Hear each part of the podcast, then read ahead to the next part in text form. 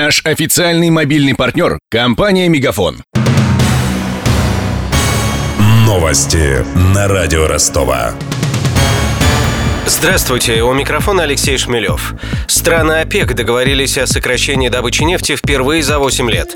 Такое решение было принято на саммите Организации стран-экспортеров нефти в столице Австрии Вене. Теперь объем ежедневной добычи составит 32,5 миллиона баррелей. Ранее в СМИ появилась информация, что Россия также может ограничить нефтедобычу, если страны ОПЕК договорятся между собой. На фоне сообщений из Австрии цена барреля марки Brent впервые с конца октября превысила 51 доллар. Впрочем, за скачком нефтяных цен может последовать и резкое падение. Такую версию не исключил в интервью радио Ростова финансовый аналитик Григорий Бегларян. Договорятся о заморозке объемов добычи, все согласятся, и Россия к этому присоединится, но учитывая, что рынки ждали сокращения объемов добычи, боюсь, что цена нефти даже вот на такую договоренность о заморозке среагирует ну, сначала скачком вверх, а потом цены упадут. Отличие будет лишь эм, в том, что падение будет ограничено уровнем где-то в 40 долларов, может, чуть-чуть пониже, потом начнется такое плавное восстановления цен с переходом на следующий год. Также Григорий Бегларян не исключил, что в декабре доллар может укрепиться и стоить 68 рублей. Между тем, согласно данным в ЦИОМ, больше половины россиян перестали следить за курсом американской валюты. Они предпочитают держать сбережения в рублях. В генеральный план развития Ростова могут вернуть ограничение этажности зданий в историческом центре. Об этом в ходе заседания регионального совета по культуре заявил первый замгубернатора Игорь Гуськов. Напомним, в минувшем марте Гордума исключила этот пункт из местных правил землепользования и застройки. Доводы, почему запрет на высотки нужно вернуть, выслушала корреспондент радио Ростова Ксения Золотарева. Необходимость еще раз подумать, а нужно ли строить в центре Ростова небоскребы, Игорь Гуськов озвучил в контексте выступления главного архитектора региона Алексея Полянского. Сегодня Полянский официально вошел в Совет по культуре. Свой доклад о перспективах развития столицы региона архитектор сопровождал эскизами современной застройки в Западной Европе. На что замгубернатора напомнил, что шесть лет назад команда питерских урбанистов разработала генеральный план развития Ростова, где историческому центру уделялось особое внимание. Строительство высоток из стекла и бетона генплан не предполагал. По мнению Гуськова, отказ городских чиновников принять план в изначальном виде привел к тому, что на улицах появились строения, которые изуродовали лицо города. Именно поэтому, по мнению замгубернатора и городским властям и Совету по культуре, необходимо еще раз подумать об ограничении этажности застройки. Однако конкретных поручений по окончанию Совета не последовало, а двухчасовое заседание носило скорее умозрительный, нежели дискуссионный или тем более более конструктивный характер.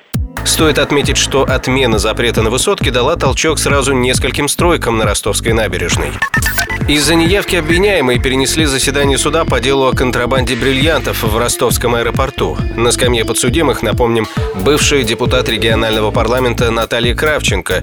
Из Первомайского суда Ростова передает наш корреспондент Даниил Калинин. Депутата Донского заксобрания Наталью Кравченко задержали 1 апреля при таможенном досмотре. У нее нашли незадекларированные бриллианты на сумму около 140 тысяч долларов. Уже через неделю после этого Кравченко добровольно сложила с себя депутатские полномочия. him Защита Кравченко с прессой общаться отказывается, однако известно, что ее дело суд рассматривает в особом порядке. Это возможно, если подсудимый полностью признает свою вину и сотрудничает со следствием. Для обвиняемого это выгодно тем, что наказание в данном случае будет мягче не более двух третьих максимальных санкций по статье. В случае Кравченко максимальное наказание 7 лет тюрьмы и 1 миллион рублей штрафа. Сегодня Кравченко в суд не явилась. Ее адвокат ходатайствовала, что экс-депутата госпитализировали три дня назад в урологическое отделение БСМП.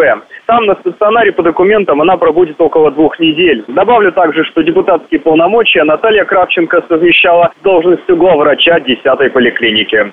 Добавлю, что слушание по делу Кравченко продолжится в Первомайском суде Ростова 14 декабря. Загруженность ростовских улиц выросла до 8 баллов. Об этом сообщает сервис Яндекс Пробки. Про дороги. Почти 40 минут потратят водители на Буденовском. Там пробка от Станиславского до Комсомольской площади. Полчаса потребуется на участок от Целиноградской до Нагибина, по стадионной и Шабалдаева. Затор растянулся почти на 3 километра. Стоит Ворошиловский от площади Гагарина до Пойменной. Движение затруднено по Красноармейской между Привокзальной и Театральным. Из-за аварии на Симашко стоит Садовая от Братского до Соколова. Затор также на Варфоломеева от Халтуринского до до Чехова. Пробка на Даватора от остановки Литовская до Дальнего. Добавлю, что также затор на трассе М4 перед Оксайским мостом от вертолетной площадки до проспекта 40 лет Победы. С главными новостями этого часа знакомил Алексей Шмелев. Над выпуском работали Денис Малышев, Данил Калинин, Мария Погребняк, Ксения Золотарева и Александр Попов. До встречи в эфире. Новости на радио Ростова. Наш официальный мобильный партнер – компания «Мегафон». Сегодня вы не ответили на три сделки и пропустили 6 входящих клиентов. Пожалуйста, оставайтесь на связи, даже если вы покинули офис и даже если у вас нет офиса. Не упускайте свои бизнес-возможности. Подключите услугу «Виртуальная АТС» и получайте прибыль с каждым входящим. Мегафон. Бизнес по-настоящему. Подробнее на b2b.мегафон.ру